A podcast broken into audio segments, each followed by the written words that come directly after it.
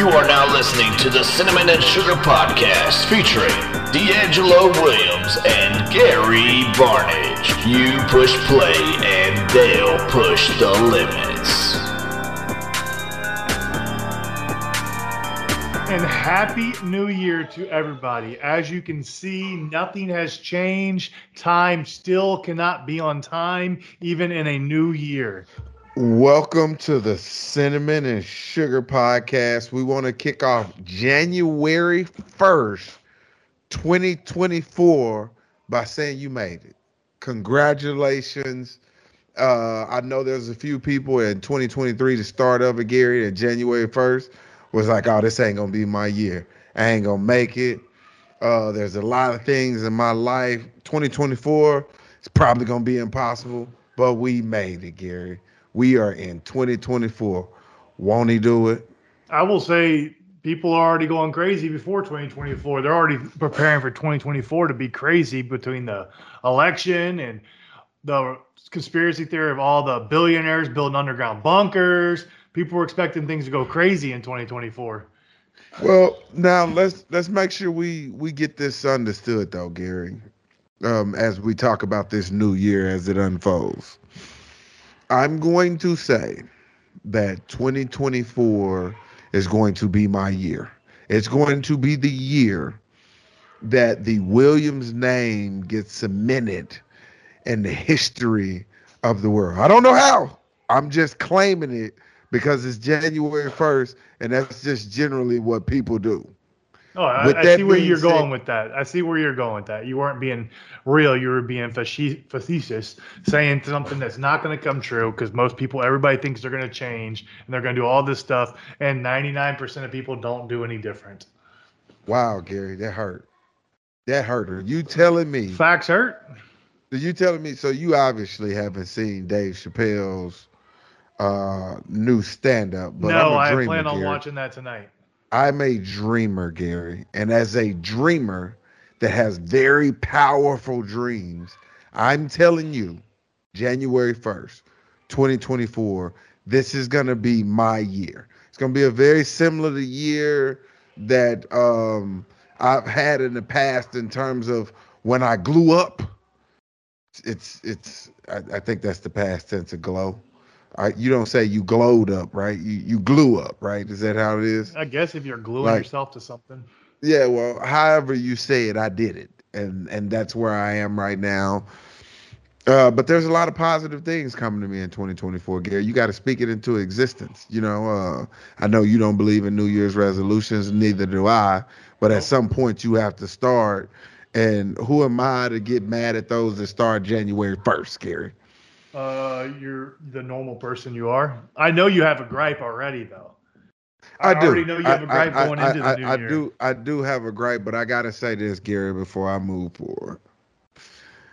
I would like to let you guys know that in 2024, DeAngelo Williams will be bringing a championship. All right, mute. All right, I'm not even gonna let him talk about this crap because nobody cares. He was too scared to put it up on the line because he's afraid of losing. So we're not even to dive into that. I'm not to let him talk about it. Uh, we're just to dive right into that first topic because I know he has a lot of issues with an Airbnb logins for Netflix, Hulu, all that kind of stuff. So we're to let him dive in first and we'll see how it goes. Okay. It, it, it really grinds my gears. It really pisses me off when you stay at an Airbnb and when you're in that Airbnb, you know how Netflix has those things where you can only use Netflix at your house um, uh, amongst all the devices. But if you move it, there's a process, and that process is lengthy. Well, I have a gripe because I, I like to go, I like to stay in Airbnbs. And the reason why I like staying in Airbnbs, other than the fact that there's sometimes a cheaper a cheaper route than hotels is the fact that people log in with their IDs, whether it's Netflix, Peacock, Hulu, Prime Video, uh, MGM Plus, whatever your poison is, you'll log in at, at these Airbnbs. This is what bothers me about certain people that stay there. Airbnbs, when you stay at an Airbnb and somebody logs in and they forget to log out, Don't do something stupid under that person's account, okay? Because not everybody wants to go in and put their login and information in. We would love to come and stay at that Airbnb. Somebody forgot, and we treat that like it's our passcode, like we logged in. Meaning, I'm gonna change your algorithm because I'm gonna watch what I want to watch. But at the same time, I'm gonna respect it. I'm not gonna create a new uh, password. I'm not going to go in your settings and try to change anything. I'm going to respect the fact that you totally forgot, but I am going to watch my shows underneath your profile because you have just saved me a step on making it there. And if I haven't had Netflix or Peacock or any of these uh, devices or apps on my phone in a very long time because I choose not to pay for them, when I go to the Airbnbs, then I now get them for I'm not going to say free, but quote unquote respecting those that left their account open or logged into for me to use it because I know the only thing that I'm changing in that account is the algorithm. I'm not changing anything else. I'm not adding a, a name for myself. I'm not going into their password or settings to try to change or see anything. I am merely doing what anybody else should do, and that's clearly just watch what you want to watch, and then just just get out of there. Just get out of there. Stop no, doing I, stupid stuff. No, I agree with you. I can guarantee you, I'm going to mess up your algorithms, though. That is for sure. Because most of the time, whenever I log into one on somebody else's, their algorithms are are. I mean, nothing that I watch is there. So I'm definitely messing that up. But like you said, I'm not creating a profile. I'm not gonna mess, I'm not gonna change the background. I'm not gonna change the pictures of the profiles. I'm not doing any of that. I'm just gonna simply just watch and enjoy and appreciate that you left it logged in for me to use. Yeah. On top of that, Gary, I'm I'm, I'm telling you, this is 2024 because we need to leave that 2023 behavior in 2023, and I'm trying to encourage people to respect other people's login information and all that, but you can still, hey, look, I appreciate you leaving it open and logged in, but I'm gonna respect it, and I'm a. I, the reason why I feel that way is this this reason right here, Gary. I went to an Airbnb and I stayed in Airbnb and I forgot to log out. Well, as a result of me not logging out, somebody created their own like profile and all that, and I had to log out and had to reset my passwords and all that gear. And I was just like, man, they could have just did the respectable thing, watch what they wanted to watch, and I would have been like, damn, bro, like my algorithm is crazy. Like, where's all this stuff coming from? But at the same time, I wouldn't have been like, dude, who just created a whole nother profile and now I got to log out of everything, got to log back into everything else. It was just, I was like, this is so just be so, respectful.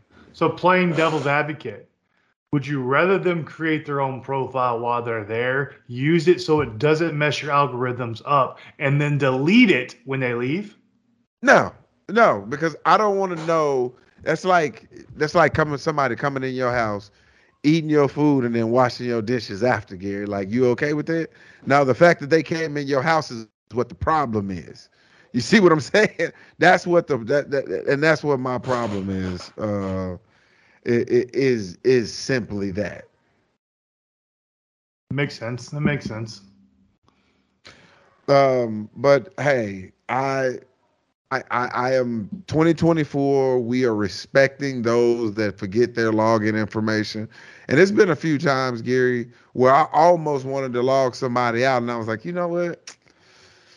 I'm I'm hoping that the next people respect it just like I did you know, and, and, and we move on from there. Um, that's one of my that's my biggest gripe of 2023 that we want to leave in 2023. Is there anything, Gary, that you would like to leave in 2023 that we do not bring to 2024 in order for 2024 to be successful?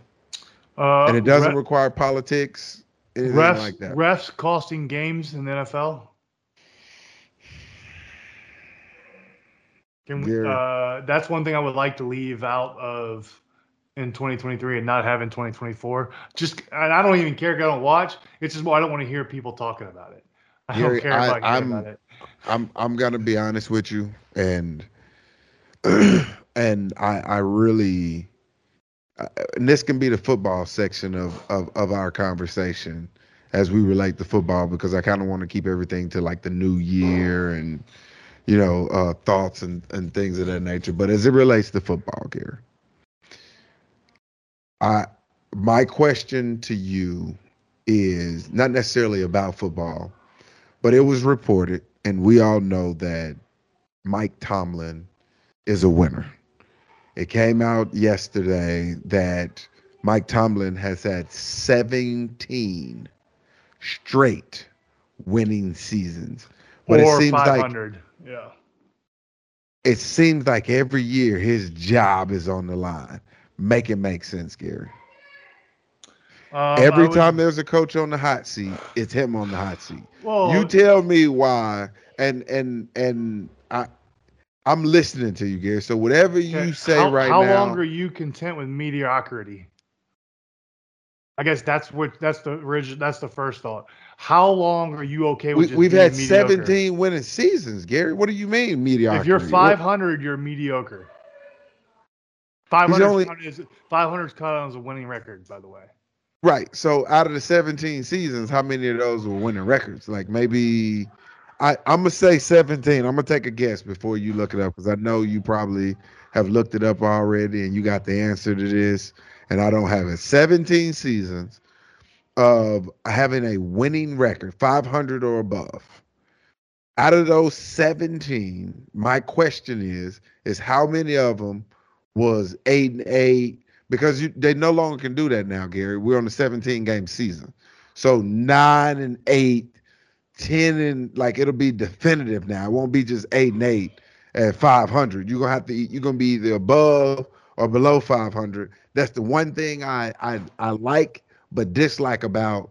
I rather I rather them go to a 15 game season than go to a 17 game season because now it it allows you to either have a winning season, Gary, or a losing season instead of going eight and eight. So, with that being said, out of the 17 games of winning streak, how many times out of the 17 has he gone eight and eight?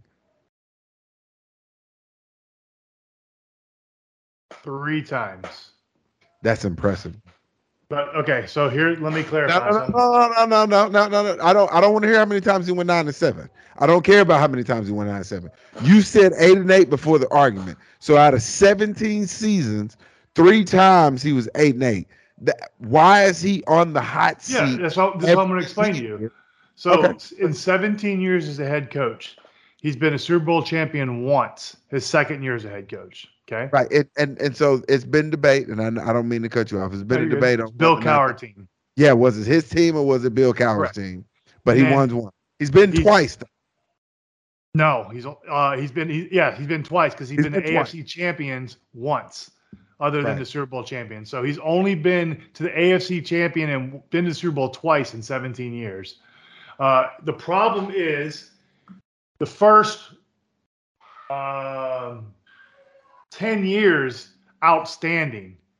He had two eight and eight these seasons and a nine seven. The rest were all 10 plus wins. Okay. Okay. The last Okay. six seasons, he's had one season over nine wins.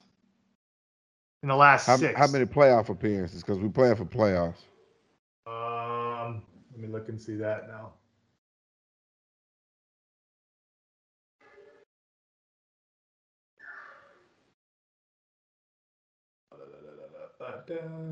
Just looking it up right now to see when he was in the playoffs. Um, I'm trying to see how you'd see. Oh, okay. So in the last six seasons, he's been to the playoffs twice. Okay. Once as the wild card, once they were 12 and 4. All right. So so so let's let's let's go back to the Tom Brady days. Obviously, Tom Brady he played 20 plus years. Yes. It's 20 plus years, and he won seven championships Okay. in 20 plus years. Mike Tomlin went to one Super Bowl, two. I, I want no one Super Bowl, one AFC One championship. one. No, one one went to two Super Bowls in two Yeah. seasons. In Right. 17 seasons. So he has two AFC championship uh, wins. Yes.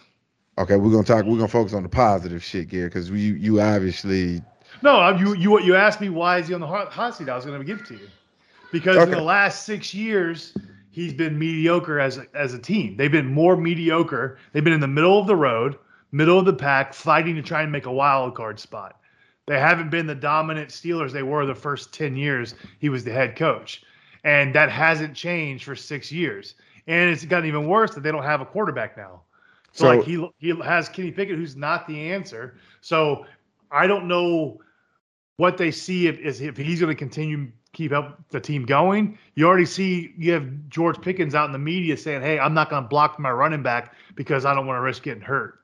he Like- didn't say that, Gary. He 1000% said that because He he, didn't want to get that. hurt. Yes, he did. He did. didn't say that. What did he say then? Th- There's no way that that young man said that, Yeah. Gary. not in the not in the National Football League, where it's a team sport where you ask Yes, a guy to do things Yes, he did. that if you're a wide receiver, you got to catch the ball, you got to block. There's a there's a lot that comes with playing receiver, very similar to running back, tight end, and and those other positions like quarterback. You as a quarterback, you don't even have to be an elite quarterback, Gary, but as a quarterback, we are asking you to know the plays, put the ball in the right spot, hand the ball off, and get us into the right plays. That's a byproduct of being a quarterback. You're telling me that a wide receiver, that part of his job as a wide receiver is blocking, catching the ball, running the ball, or, or doing whatever the team asks him to win. You're telling me that he said he does not block for his running back as a Pittsburgh Steelers player that has been a part of that's on a coaching staff, that's on a team that has a coaching staff that has won 17 that there's no way, Gary. There's no way. His exact words was he was trying to prevent a Tank Dell situation where Tank Dell tore his ACL because he was blocking for his running back and his running back scored a touchdown. He got rolled up on. He said, I didn't want to get injured. When you stay in and block somebody, you can get run up on very easily. So he did not block for it, and his running back got tackled and didn't score a touchdown. And then the very next week after that was said, Jaylen Warren said in the media, hey, I'll block for the wide receivers. And in the game, they did a uh, jet sweep with him leading, and he decleated the uh, linebacker, and the, the wide receiver scored a touchdown. So he backed up exactly what he said he would do. I see what you're saying. It, it- So to me, and like you know, you know, playing with Tomlin, you never had those issues come out in the media in the past. He No. kept Antonio Brown in check for all those years. He goes to Tampa and loses his mind. The only one, the only issue he ever had was Le'Veon Bell towards the end of Le'Veon Bell's career because Le'Veon, or in Pittsburgh, because he wanted a new contract. That was it, though. And you never heard anything come out. Now you hear it every week. So I think something the player he's lost some of the players in some way or something, and I think that's why people keep saying, "Oh, well, maybe it's time for a change," because they're staying mediocre. They're fighting for a wild card every year. They're not a great team. Their their defense keeps them in the games. They're winning games because the defense, uh, because they got the sack leader T.J. Watt, who's just dominating year in year out. But that would be why I would say he's on the hot seat. But you see, Bill Belichick has two down years, three down years, and he's out. He's going to be gone after this year. There's no still way. There's there's no way Bill Belichick's going anywhere. I appreciate your your off commentary, but that that's there's no way that Bill Belichick's going anywhere. Uh, he'll be Bill Belichick is in one of them situations to where because I was going to ask you that question: Is Bill Belichick gone? Because obviously the the success that Tomlin has had in Pittsburgh, his job is on the line. For many many years, we have found out that Tom Brady has been absolutely protecting Bill Belichick and his coaching style. Now, like, has it always been the Bill Belichick way, Gary, or has it been the Tom Brady way and Bill Belichick um, um, benefited, uh, as well as Robert Kraft? Because you don't hear anything from that organization from a win standpoint. They can't get it done with Matt Jones. They can't, I mean, uh, is it Mac Jones or Matt Jones? Mac. Mac, yeah, Mac Jones. They can't get it done with him. They can't get it done, period, at all with any quarterback with the talent that they have there. That was one of the reasons why Tom Brady had the issues that he had when he was there, is because they didn't want to get the talent. So now where are we at? We got we got Bill Belichick having issues. We got Tom Brady that doesn't have any issues. He had 17 straight winning positive seasons, but that's the guy the job's on the line every year, and you say mediocrity. That's crazy. Gary. So you want to know the crazy thing? So the time that Tom Brady was the quarterback of the uh, New England Patriots, and even when he got hurt, there wasn't one season they didn't win more than nine games. Okay, but you got to understand this too, and and I understand what the quarterback said when he said that the Patriots played in one of the weakest divisions. Gary, Yes, because they were down so bad. No, I they were, they were. Now, I, I, will say the crazy thing is, like you talking about mediocrity, okay? When Brady left, the Patriots went seven and nine, 10 and seven, eight and nine, and they're four and eleven this year, and they're talking about firing them. That's four seasons. Three of them, or one of them's 10 and seven in the playoffs. The other two they did not. They were seven and nine and eight and nine, and then they're talking about he's going to be fired. Bill Belichick. Tomlin's got six seasons of that and he hasn't been fired with one good season in, in between. oh, so, like, if you're- you're trying to compare the two, it's very similar resume between four and six years. One one season over ten I- wins, one season over ten sound, both. It sound like three of those four seasons, Gary. Well, two of those four seasons were losing seasons. Oh, oh three of them were. Seventeen Three of the four. seasons. Yeah, seventeen. Yeah, seven and nine. But again, seven and nine and eight and nine. Like it's not like I, that's a fighting for a wild card spot. Still, that's that's what I mean when I say Oh, yeah, I see what you're saying. fighting for a wild card means I don't care. You can be seven and nine. There's teams fighting for a wild card at seven and nine right now. Somebody's going to make the playoffs at eight and nine this year.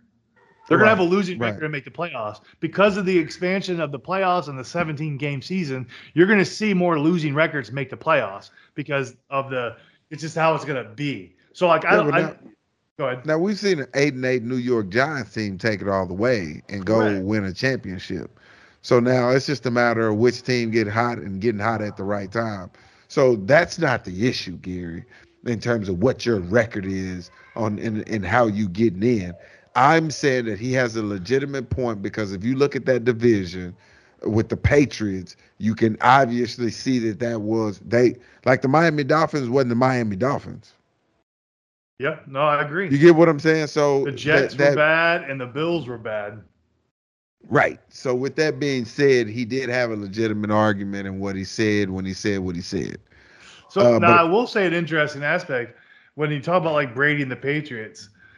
It's crazy. How do you think would things have changed if the referees didn't give the tuck rule to Brady on in that Raiders game in the snow when it was clearly a fumble and they said he was passing? Would could could you see the whole dynamic of the Patriots and Brady's career change because of that? Because that's No. what catapulted everything. Nah, man. I'm a, I'm gonna tell you something. They just would have lost that one. Yeah. Brady was good, dude. Oh, he he was. was. really good. I know we played against him several times um, uh, in the playoffs and in the regular season with Carolina and with the Pittsburgh Steelers. Very tough place to play, especially with him at quarterback. Uh, very similar to Kansas City playing Mahomes when we played him down in Kansas City and we beat him 9 6. Um, 12 6, I'm sorry. So I get it. I understand. But at the same time, Gary, 17 winning seasons, Gary. Three of them were mediocre. Mediocre. 17, Gary. No, three of them were eight and eight. There's a Eight lot and of eight. medi- But but but that's the thing though. That's the thing though. And that's 17 seasons that he's had that's that's been winning But seasons. but it's the last six. He is nine and seven or nine and eight, and that's the problem. Now they've Mm. it's gotten stagnant. They had one season in between there when they were twelve and four. That's it. All right. Who, like I think, is- that, I think that's the reasoning. okay. Who is your National Football League MVP and why? I think after to, uh, yesterday's performance, Lamar Jackson, I think has solidified it with that five touchdown performance. He didn't the way they solidify against my team last week. I think he did that too, but I think this really solidified it. Okay. All right. I'm just asking because uh, there was some discussion that it should have been Dak Prescott No, and the Dallas Cowboys. I just threw up my mouth. I did too. I, I threw up in my brain before even saying that because Dak Prescott numbers, if you look at his numbers compared to Lamar Jackson numbers, they're very similar, Gary. He doesn't have the rushing that Lamar has. He does not.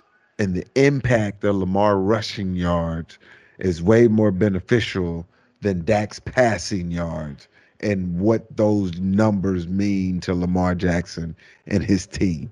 He is by far the most valuable player on his football team because if he go down, the Baltimore Ravens and I think a structure. proof of it is Lamar doesn't have a CeeDee Lamb on his team.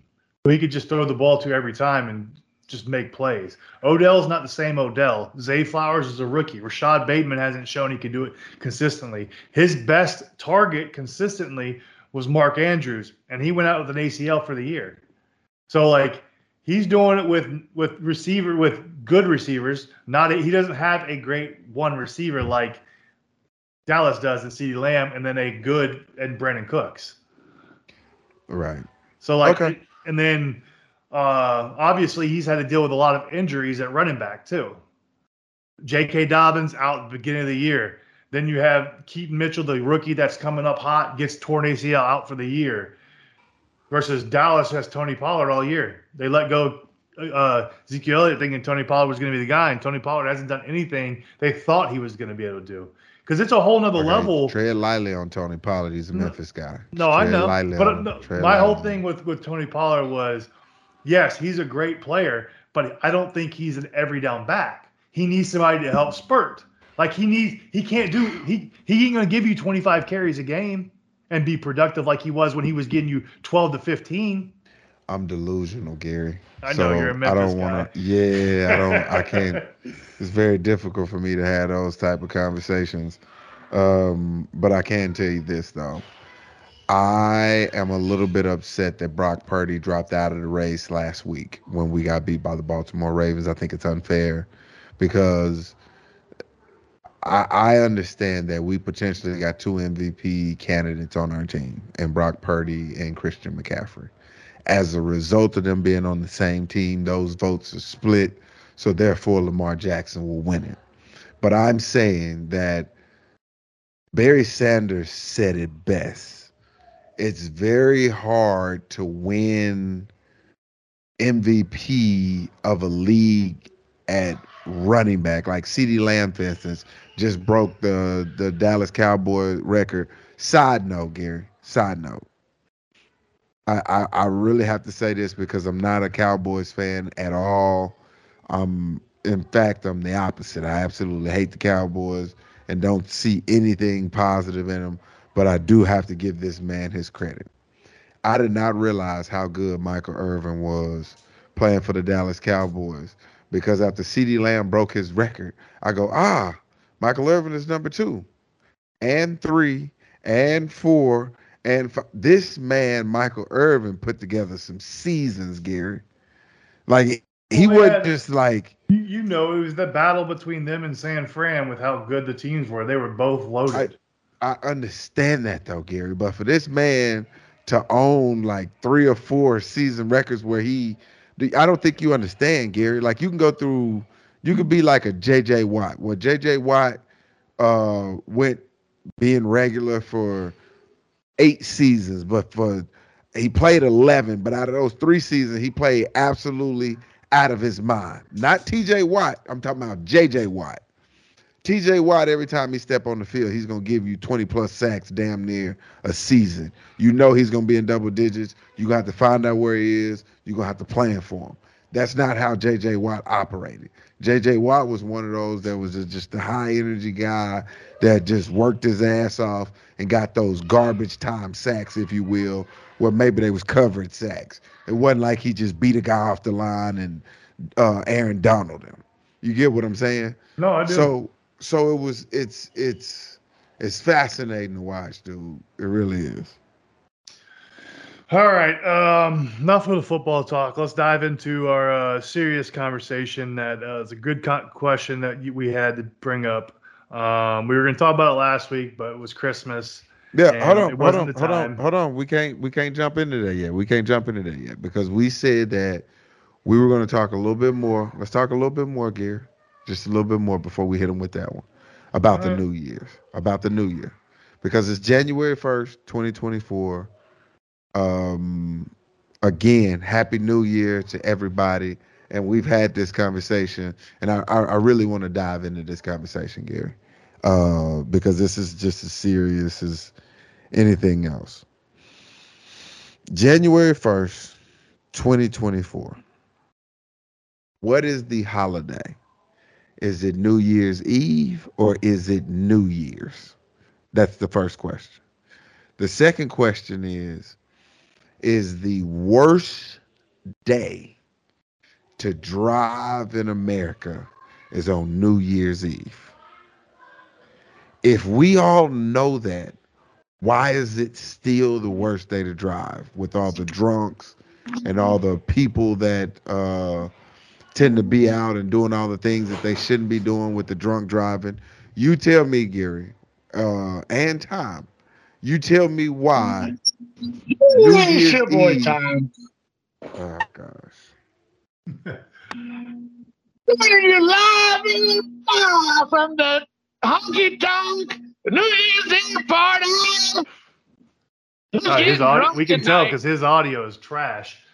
It is. It is. Hey, I told y'all I was going to make it happen. I'm sorry. I'm, I'm like D today. I'm going off the phone. Well, to give your answer, and then we want to dive into this big stuff since we got uh, time on here now. Yeah. Um, I think it's a mix of both, honestly, because I think people party leading up to the New Year's Eve, like up to midnight, and then at twelve oh, when it hits twelve o'clock, now it's New Year's Day. I think that's what you're actually celebrating is the day of January first. So at midnight is the actual holiday, and then it so but it's a holiday, it's pre-holiday leading up to it, and then why Yeah, do people nothing, drive? 'Cause Nothing they're that you're saying, nothing that you're saying right now makes no sense at all. Because nothing is closed on January 1st, Gary. Nothing is fucking closed. On Christmas, Christmas is every day. That's a holiday, Gary. That's that's, That's why I a think it's holiday. a joke that New Year's Eve and day is something so crazy. Like it's just stupid because That's it's just I, don't, it's I don't think uh, the trash don't run tomorrow, does it? uh, my trash picks up on My Friday. I trash don't picks know. on Tuesday. I Oh, don't know. see, see, my trash picks up on Monday. They ain't coming tomorrow. So there's one thing. Uh, all, all- all I'm saying is, is, is time. Every most of the restaurants was closed today because it's New Year's Eve. Because it's I'm Sunday. saying tomorrow those same restaurants because it was Sunday. open. They will be open tomorrow and they will operate under regular business hours or modified business hours, but they will be open. On Christmas, they're closed. See, On 4th of July, they're closed. On other holidays, federal holidays, they're closed. I'm trying to figure out what what what like what's the holiday? there is no holiday. It's stupid. There's no reason that people need to go out and celebrate. It's just another day that represents the changing of a calendar. There's no significance for us. It's the it's pointless. I don't know why we turn it into a holiday. It's stupid to me. Uh, people just using it as an excuse to go get drunk and party, which is whatever. That's for them. Uh, and why do people drive? Because people are dumb. You don't go out tonight. You don't go driving. You're doing that stuff. It's just stupid. As times co- coming live from a bar right now. That's that's Yeah. So, so for me, obviously the New Year's Eve part of it, you know, it's called New Year's Eve. So the, you know, you have Christmas Eve, but the big thing is Christmas Day. Uh, so to me, um, New Year's Eve is is the one. Uh, so it's the day before, and kind of like you said, people might close early um, and celebrate, you know, from that early till midnight. But yeah, next day, business as usual. I don't think there's anything to to that no need to change January first that's actually when you're supposed to be getting on the grind. That's a start of a new calendar year. So you're supposed to be getting going. It's just trash. Okay. All right. So now we can dive into our Yes. our, our, our really good conversations time. Now that you're you're back here, this is a uh, This is Very a true. serious conversation. Yeah. Well, we ain't gonna get into that just Oh. yet, Gary. I'm gonna say I'm saving that one. We don't I wanna- I we've wanna already ask- been on here for like 40 minutes. I want to give the story. I want to tell him the story, and I want to see who's at fault here. It's All true, right. true story time. Okay, you ready to hear story time? You, I'm ready. Whether whether I'm ready or not, you're gonna tell it, ain't you? you absolutely right. I'm gonna tell it because I want to hear what your answer, what your what what you're saying. Okay, so there's there's some kids outside skateboarding. They're between 12 and 15 years old. They've been skateboarding for a very long time uh, out here, and there's a passerby comes up, and this 12 year old kid, man, lands this like really unique like kick flip on the skateboard, man. And the passerby is like, "Oh, dude, that was tight, man." High five the kid. He was like, "Dude, that was awesome. Can you do it again?" And he goes, "Nah, man, I, I don't think I could do it again." Like, um, that was the first time I ever landed that trick, dude. That was crazy, and they still like celebrating and stuff. And then the passerby goes, "Hey, man, I bet you twenty dollars, man, you can't do it again." And he goes, "Nah, man, I, I, I, I don't know." And the passerby goes, "Come on, man." 20 bucks, man. Like, I bet you 20 bucks that you can't do it again. And the kid goes, All right, I'll give it a shot. The kid goes again and he goes up and he didn't quite land the kickflip. Skateboard come out from underneath him. He hits his head and fractured his neck and paralyzed himself from the waist down. Whose fault is that? 100% the kid's fault. And why do you think it's the kid's It's the fault? kid's fault because you don't need to get peer pressured into doing it. If you don't think you had confidence enough to do it, so be it. You've been doing this. You know, skating comes with an inherent risk that you could get hurt. Uh, if you want to take that risk of trying to win twenty dollars by s- trying another trick that you're not confident in and you wreck, that's your fault. If that if that person did not affect you, throw a stick, mess with you in any way other than just try to get you to do another one, you're at fault, not that person. Tom, what do you think? Ah, it's hard. Ultimately, you're responsible for your own actions. Um, but somebody influences you. I don't know. I think I think there's some level of culpability there, depending on the situation. But like Gary said, I think it's you got to be responsible for your own actions. Okay, so the the the passerby didn't give the kid the twenty bucks because he didn't land the trick. Of course, he didn't earn it. One, and then two, the parents of said kid that sued the passerby for encouraging their kid to do the trick. Do you think that that's a like that's a legit lawsuit? No, I think he'll lose. Obviously, Tom knows more of the law than we do, but I think that's a no-win case. It's like if, imagine if I tell you, D, hey, DeAngelo, go get in your car and run through your neighbor's house. I'm not at fault you if you go. you do can that. go to jail for that, Gary. I'm not at fault for telling you to do that. Yeah, but you could go. Yes, you are. You go to jail. f- Yes, you are. you don't have to do that. You can shoot. Gary, you All right, could go to D, jail off a for that, bro. G, G, hey, go jump off the bridge. See, in those in those situations, it's more so the person has to have some level of control over you. So, like a parent or a boss, like some Yes. level of if you don't do what I say, you know, there's repercussions. That's where I think you can get into the, you know, the person that told you to do something gets in trouble. But outside that, that's a really hard threshold to hit. you well, well, you got to understand this. I like, I I know that our security. There was a few times where we had a couple players just in casual conversation through Twitter or Instagram or one of these social sites tell a fan or something, kill yourself. And our security has come to them and said, hey, if they did that, they could charge you with something. So if that's the case, and it's not like that these players have anything over these fans or it's just people that's just being followed. So I'm I'm I'm assuming that this falls under the same pretenses of encouraging somebody to do something and you being liable for the encouragement that You would like if I if I encourage him, hey, I bet you fifty dollars you can't jump off the. Well, I bet him he end up like, am I now responsible? Yeah, you responsible for that because he'd never did it if you didn't bet him. No, I don't think you're responsible at all. That person's just dumb. You have you. Because You're know saying you get you get you get to this question with some of these like people that are considered ser- considered serial killers, where they were just like they they had brainwashed people to the point where they could suggest something and they would just do it. Charles Manson. Right. So there's a certain level, a threshold where you can do that, but that's got to take like a lot of time and you know not, you can't not just, just a random statement. right, right.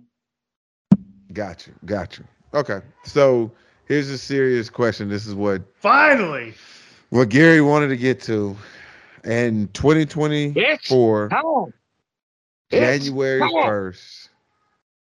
This is the serious question that Gary and I have been talking about for a couple weeks now, and and we wanted to bring it to the forefront. Tom we would love to hear uh, your thoughts. Are you ready for this time?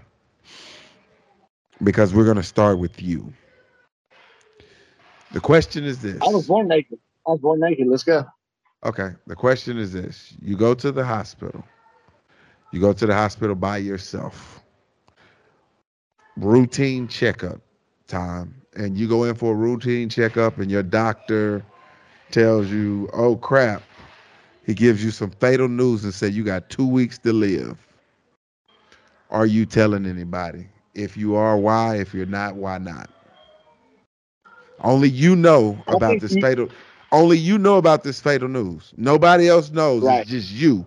You got two weeks to live, is what he told you. Get your affairs in order. What are you doing when you get home? What is your first move coming out of the doctor's office? Are you making any phone calls? Like what what are you what are you doing in that two weeks time? You have to tell anybody that's going to be directly affected, aka a spouse, your children, anybody that is going to directly affect, you know, how you're they're able to function. You know, any- anybody that depends on you uh, for living. Yeah. Um, I think you tell your closest uh, family and friends that you feel like you want to know, like, hey, this is going to be the last of it. But outside of that, and maybe work. I think you have to tell your work because they probably need to plan somebody to take over your spot. But outside of that, I don't think you owe anybody else the knowledge of that. Kind of like Chadwick Boseman style, where no one had any clue that he was dying. Um, and I'm sure, obviously, I'm sure people that were close to him knew, but uh, yeah, I think that's it. You got to tell, you got to tell the people that are close to you that depend on you. Um, anybody in your family or friends that you feel like you want to know. Um, and then maybe work is like the closest one where it's like maybe, but I, I feel like you owe that to them. Maybe you don't, um, depending on what your job is. But outside that, I think it's up to you who you want to tell. So Gary and I it's very rare, but we feel the exact same way about this, and I'm gonna let Gary speak for us. I so D. It's funny. So D came in the room and asked me this question randomly, and I said, he said, Gary, would you tell me if you got diagnosed with a uh, fatal like diagnosis, terminal illness or something? I said, honestly, no. I said, I don't think I would tell a soul because how my whole demeanor is, I don't want to burden other people because only thing that's going to be on their mind, and if it was six months, four months, the next four months, all they're going to do is worry about me and care about me and not live their life and, and do what they're supposed to be doing. And I don't, it's not about me. I'll, you'll be fine. I'll get all my things in order, but like, I don't feel like I'm going to tell anybody. It's just going to happen. And then that way you're not suffering for four months with me because otherwise if it was two months two weeks you're going to be suffering for that two weeks that four months however long it is that whole time until i go i don't want to put other people through that and I- so I i, would not, that, but- I don't think i would tell anybody on the flip side of that, you need to look at people are going to want to make time that normally they wouldn't make. Cause, like, you know, say you have four months to go, and, you know, normally, like, what's the chances that me and you or you and D might see each other in the next four months? You know, maybe there's a chance, but if there's only four months left to go, I'm going to want to make, uh, you know, time to go see you. You know, whereas normally you know, the way our lives go, we might not see each other in the next four months, but you know, and that's and that's not something that's unusual. Yeah. You know. So I think uh I think there would be like this is what Reese said. Uh, I think there would be signs without me telling you because uh, I'd be like, hey, you should come visit, or I'm gonna come visit there. Things out of the blue, out of the ordinary. You'd have to piece it together versus me just tell you. Because again, my like, and that I think that's why Chadwick Boseman, if he would have told people, everybody would have been coddling him and and all that stuff. Why he was still making movies? He didn't want that, and that's why he didn't tell anybody besides his closest family. And I and I think that's I think you you don't want to put that burden on other people, especially if you're given like six months. They're going to struggle for six months knowing that they're going to lose you, and they're going to be suffering for that six months too. It, I don't feel like that's a thing. That it they, ain't even that, Gary. It ain't even that. My thing is, is like in the six months, how you know I even want to see your ass? How you know that I'm not trying to go off and like do things with my family? Like, what if I want to go to a whole nother country and live the life like all the things that are on my bucket list. What if it requires me the amount of time that they gave me to live in order to complete the things on my bucket list? And it doesn't involve you. Well so if it does you see what i'm saying? Well and then one other big thing Tom which i don't know how you would feel on this but like i feel like if somebody was given close to you was given you're gonna your demeanor in the way you are and you interact with them and act around that person is going to change twofold.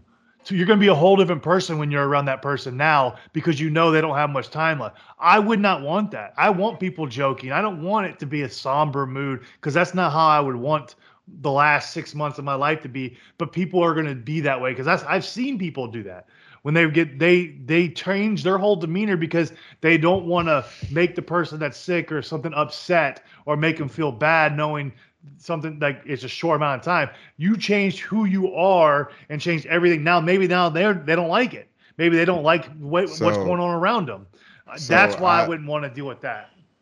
So gary i asked romeo and i've also asked bell bell was like i tell everybody and anybody who would listen, I'd want everybody to make time for me. Romeo said that he would make death jokes. And I was like, I think that that's that's a little too much. Like I There's never too much in comedy. That one's tough, bro. That one's tough. Like, can you imagine Chadwick Boseman dying and somebody making a death joke about him while he's dying? Comedy is subjective. It's not. It's it not at all. For me, comedy makes me deal with negative things in life. True, but now when you're talking about somebody that's in the act of dying, Gary, and you're cracking jokes about that person dying, that's that's every, a little morbid. every single person you talk to is in the act of dying. It just depends. It's a lot longer than some are longer than others. Is that not true? Uh, it is. It is. I like what you did there. It is true.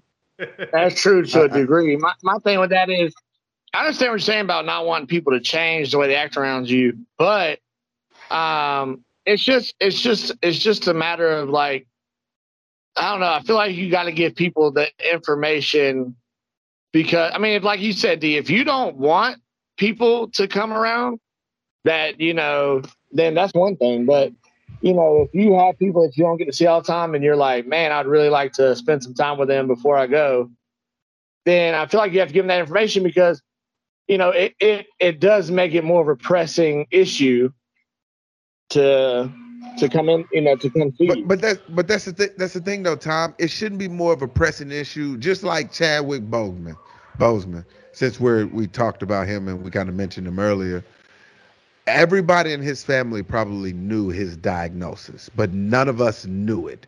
What I'm saying is us knowing versus us not knowing whether we were close to that person or not doesn't change that person's diagnosis.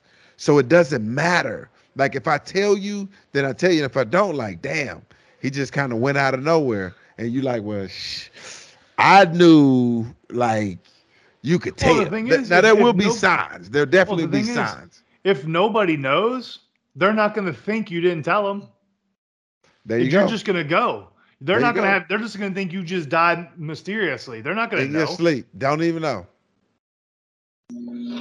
Yeah, and if if that's how you want to go, but then it's like I'm gonna be pissed if I find out that you know what I'm saying. like, wait, this motherfucker Well- knew he was dying. well, Because the- then- the- yeah, go ahead. Then it's all hands on deck at your funeral because I am talking shit. yeah. I'm talking Well- shit about you. But you well, the thing is, the thing is, like, I think a big part is it makes you when you think about this topic or this subject, it really makes you think, hey, not every day is guaranteed, and I think that's what people lose lose that on that that thought process in life. Not every day is guaranteed. You don't need to wait till somebody is got a terminal diagnosis to spend time with friends and see friends and hang out and stuff like that, because you never know when that day is going to end. And if it takes a terminal diagnosis for you to want to make time, then that's to me that's an issue. But I, I can I can say this, Gary, while we while we're here before we wrap everything up. Um Well, I want you to tell him what your wife said. uh oh okay. Yeah. I I I, I I'm I'm a bird walk a little bit because I had a buddy call me and he was telling me he, he called me he goes, Hey man, um I'm I'm having the worst day. And I go, Well, like you having like a normal worst day, like you know what I'm saying? Like you woke up and you had a headache and you just don't feel good. I was like, if that's the case, man, you need to suck it up, Buttercup. And he goes, Nah, uh, it's worse than that. And he sent me a picture. And this picture was there was a white mass in the middle of uh, uh, uh, uh, the, the image, and it, it, it looked like an X-ray, and it was a you can clearly see that it was a brain tumor. And I go, dude, what the fuck is this? And he goes, well, I was just letting you know that my 10-year-old grandson has a brain tumor that's like at the base of his neck, right at the. he- I was like, well, well, hell, how did you know that to even go look for the brain tumor? Uh, and he goes, well, he was sleeping 10 to 15 hours a day, and he would get such bad migraines that um, he couldn't see, talk, do anything. He couldn't function. And I go, well, damn, man. I go, that that sucks, man. I said, so what are you gonna do? He goes, well, my wife, she's delayed on a flight from Florida to Albany. So I mean to New York. So what I'm gonna do is is I'm going to drive down, pick her up, and then drive her to Albany. And my re- my response was, I was like, that's the stupidest thing I've ever heard in my life. And he goes, What are you talking about? I said, Bro, she's delayed. You didn't say she wasn't gonna make it or like they canceled her flight or anything like that. They was like, Well, there's a lot of flooding and issues like that coming out of Florida, and I just don't wanna I was like, Well, my question to you is, is like once you get there, like you're not a fucking surgeon. What are you gonna do? Like, what are you gonna do? You just found out that you're like everybody's first thing is is like I gotta get there. I gotta get there. Very similar to us. I only brought that up because we're talking about the two weeks to live or the four months. Our thing is like we gotta get there. We gotta get there because we don't know how much time we have left. Well, my thing is if you're already there, then there's no point in getting there. I'll give you a case in point. If Gary was to call me right now and tell me like, hey man, I got a couple weeks to live. I'm not gonna feel like I gotta get there because I'm a I'm in Gary's life. Like I feel like I'm always there. So there's no rush to get there. So if you're in that person's life and you feel like there's a rush to get there, I feel like you're not in that person's life the way you need to be in that person's life. But that's just me. It's hot take. Tom. You gotta unmute Tom. Yeah, so for me, this is tough because, you know, the whole reason I ended up in Texas was because my dad got, you know, a terminal cancer diagnosis. So for me, I'm on the side of someone that already like completely changed my life to come spend some time with him that I knew I would never get back. So I feel like I'm always going to be on the side of uh, you need to give people the opportunity to spend more time with you. But And- your situation's a little different because you said yourself you didn't have a relationship with your father. You were just starting. So for you, it was a twofold. It wasn't just a oh I need to spend more time with it. You were actually just starting to spend time with them, right?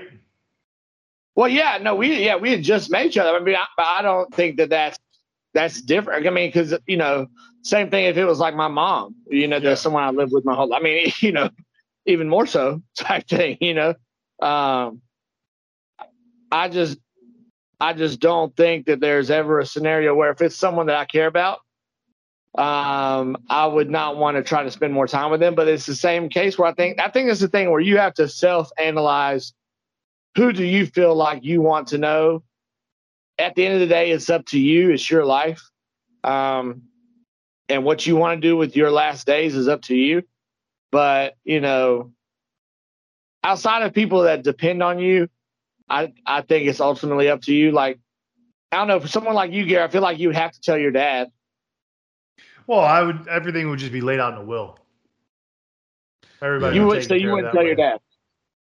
I think you probably see signs, but I don't know if I would actually tell them. Telling you, Tom, it just uh, so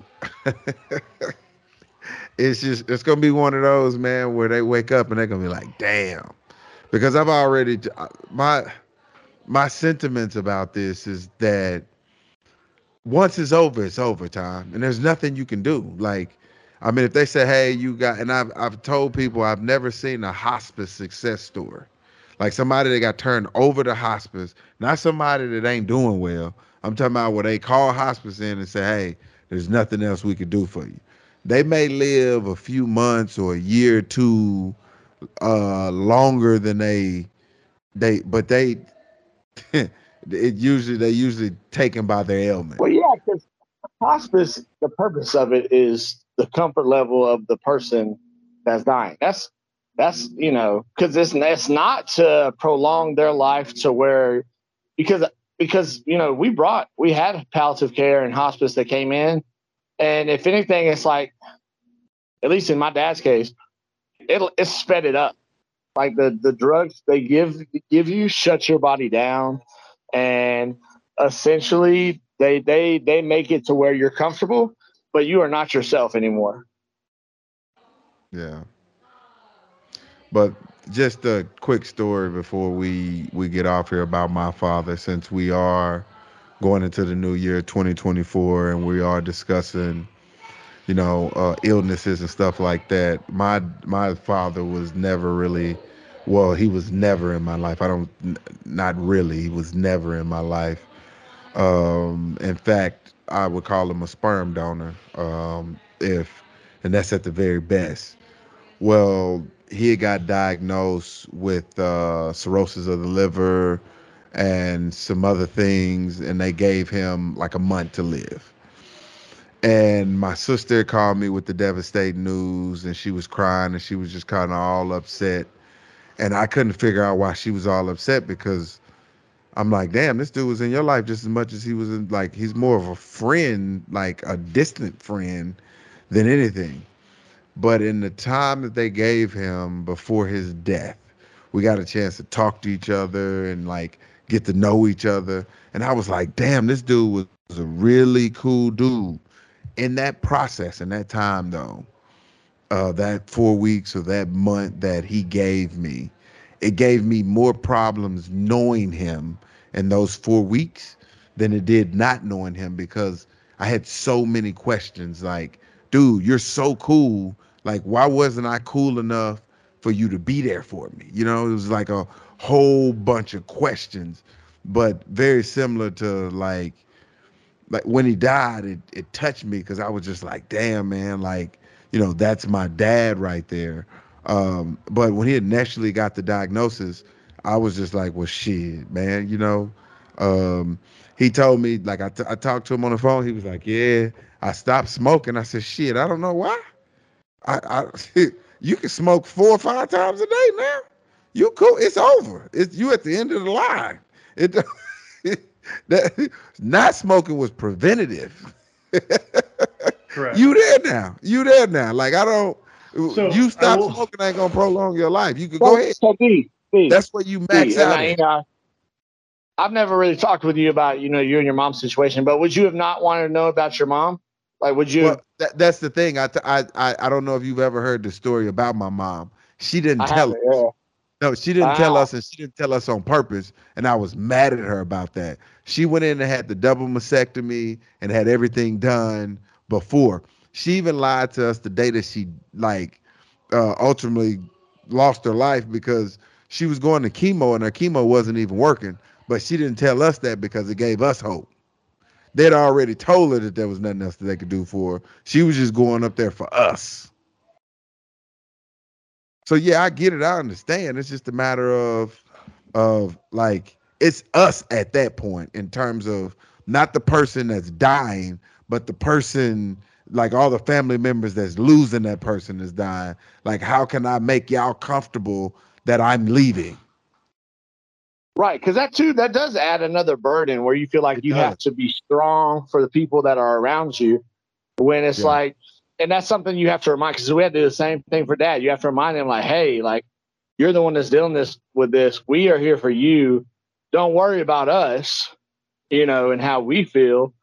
Um, because that that's natural. I feel like to where you do start to worry about everybody else. Um, so I see how that might be some burden lifted off of you if you don't tell people. But I just think in the end, it's one of those things where you're going to regret it, um, especially people that are here after you pass away. It's going to be just a big regret that they didn't get to spend more time and they wish they would have been able to. Right. So with that being said, everybody spend more time with your friends and family. 'Cause you Absolutely. never know. 2024, that's what you need to spend as much time as possible. Cause hey, you know, it, it may start off rough, it may not start off rough, but hey, you started off with the the Cinnamon and Sugar podcast, so we appreciate you And for joining want- us on this new year. And I want to leave us with a question that we'll start off next week, and then y'all can think about it because this is more pertains to you and time than me. Um, both of you have talked about multiple times, and you're on the podcast. D, you just talked about it now, how your fathers weren't in your life growing up and Yes. stuff like that. Uh, and then y'all ended up getting a relationship with him, D, in the last month. T- time, how long was your relationship? That you, were, did you have? Time. So, so the thing with my dad, I had a semi relationship because he had always called and like sent birthday presents, Christmas presents. I had just never met him in person until I graduated college. So it's not that I didn't know him at all. Um, I just had never met him in person. So I think that made it a little bit easier. How long did you have with him? So I graduated college uh, when I first met him, and then I think he, he got diagnosed like a year and a half after that, um, or two years after that, and then yeah, so I guess three and a half years, four years. Okay, so which will be this will be an interesting question then from both of you because it's a little different perspectives but similar perspective so the question is what made you want to meet them in person knowing that they weren't really in your life as a phys- as like a physical person maybe a voice or stuff like that. What made you make that ultimate decision? I want to meet him. Time D. I want to go meet him. He's only got a month. What made you want to do that? Because I, I obviously I didn't have that situation. My dad lives at my house with me, but I feel like for me personally, I would not want to meet him, meet my dad if my dad did that personally. That that's just how I am on if if I have family that I've never talked to and they randomly just reach out and want to see, I have no interest in seeing you. Like for what? You've Right. never talked to me. Like you never came and see me. Like I just have no interest. So I, I'm interested in y'all's perspective. So I want to ask that question for y'all. Y'all can think about it next week. Let's dive into that because I'm very intrigued on y'all's perspective on how y'all feel. What made y'all decide to do that? I can't wait to talk about it, man. Again, thank y'all for joining us on the Cinnamon Sugar podcast. Gary, damn, you got real serious today. Couldn't even joke and laugh Right, on the y'all- ending on that. happy- Fuck. Happy New Year to y'all, motherfuckers! Hey, by the way, Yeah, I'm about I to go know. meet Cheese Man and his girlfriend. So bring this podcast up a little bit if he's listening. Cheese Man and his girlfriend are out in the honky tonk right now. So I'm gonna go See if I can Let, figure let out the us story know. for Let them. us know what they're gonna do. Who's moving where? Right. Who's moving where? I'm gonna figure that all out tonight, and I'll report back next All week on the Cinnamon Sugar Podcast. We out. You are now listening to the Cinnamon and Sugar Podcast featuring DeAngelo Williams and Gary Barnidge. You are now listening to the Cinnamon and Sugar Podcast featuring DeAngelo Williams and Gary Barnidge. You are now listening to the Cinnamon and Sugar Podcast featuring DeAngelo Williams and Gary Barnidge. You are now listening to the Cinnamon and Sugar Podcast featuring DeAngelo Williams and Gary Barnidge.